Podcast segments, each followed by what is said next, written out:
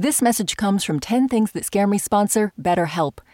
When you keep your stress bottled up, it can eat away at you. Therapy is a safe space to get things off your chest and to figure out how to make them better. Try BetterHelp Online Therapy, designed to be convenient, flexible, and suited to your schedule. Get it off your chest with BetterHelp at betterhelp.com slash 10 things today to get 10% off your first month. Listener supported.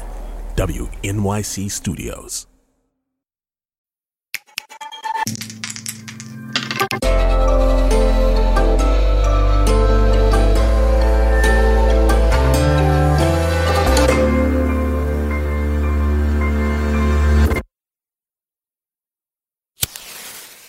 Do you want me to do the whole 10?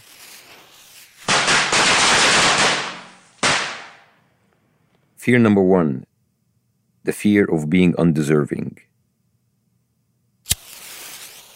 I was nothing in media, I was a doctor, and then I just like have this unreasonable rise to fame very fast.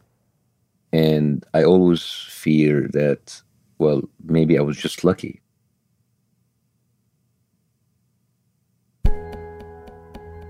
I was a heart surgeon in Egypt, and then the uh, Arab Spring came along and the revolution came along.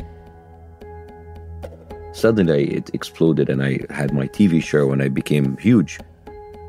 And then all of this was taken away from me because after three years, the military government took that away, and I had to escape. And I come here and I start all over again. So I didn't really stray away from medicine because you know sarcasm comes from the Greek word sarcasmus, which means to flesh, to rend, to dissect. It's actually it's a term that's used by butchers. This is like when they actually had to dissect the, the meat of the bones. So that's that's uh, that's where sarcasm comes from. Fear number two: being irrelevant like this year i'm touring i'm having shows and i'm doing live performances i'm i'm, I'm meeting with networks pitching ideas and they're listening to me what if next year i have nothing.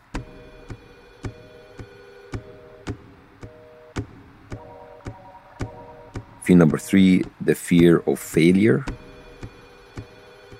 Uh, fear number four the fear of getting fat.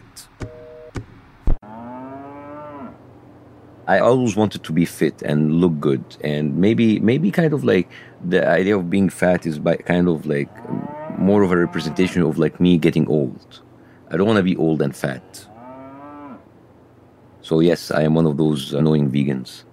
I believe that actually you being dependent on animal products and oil and sugar and all of that, uh, it's a kind of addiction I mean, I, mean, I was uh, like addicted to cheese and to sugar and and to meat, and, and I never imagined that I would ever switch.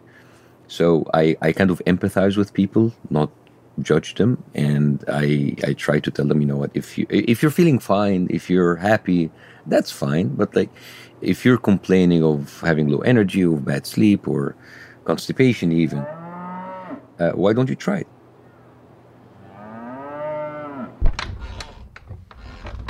Fear number five the fear of being a disappointment to my kids. With the animal kingdom, it's just like they nurse them and then they're on their way. But we, I think we never cease to worry about our kids, but we even worry about how our kids view us for the rest of our life.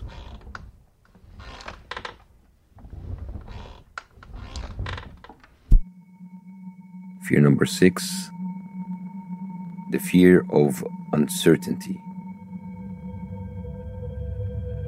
Fear number seven, fear of the unknown, mostly a global unknown, global crisis. Fear number eight, being dependent on other people.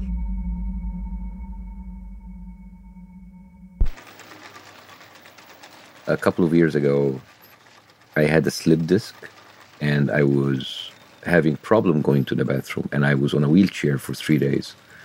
It was a, nasty injury, and I just like no, I, I don't, I, I don't, wanna, I don't want to have this in my old age. I've witnessed my grandfather's grandmother going through a very uh, slow, senile death. And you see them deteriorating, and it, that leaves a mark on you. Fear number nine shame.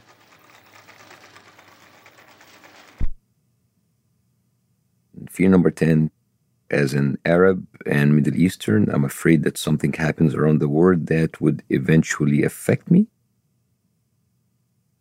This is kind of like a, a recent fear in the past three, four years. It's, it's, it's just like, you know, being an Arab, Muslim, and Middle Eastern, it seems that whenever something happens around the world with, you know, with Islamist terrorists, people look at us either like wanting us to condemn it or speak up or you, you just like you find yourself being judged because of the actions of others who just because they share the same skin color ethnicity and religion like you.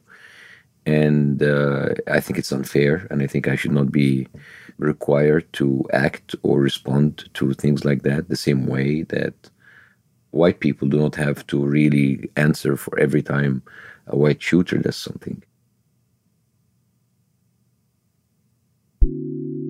My name is Bassem Youssef, and these are 10 things that scare me.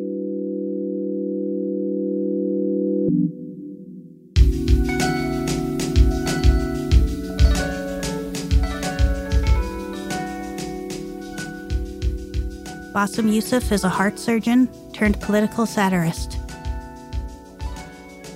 The 10 Things team includes Amy Pearl, Daniel Guillemette, Odelia Rubin, Sarah Sandbach, Emily Botein, and Paula Schumann. Music and sound design by Isaac Jones. You know what scares me? When you pick up a baby and it starts crying, does that mean that it has this perception and knows you're a terrible person? Or is it just like wet diaper? What are you scared of? Tell us at 10thingspodcast.org.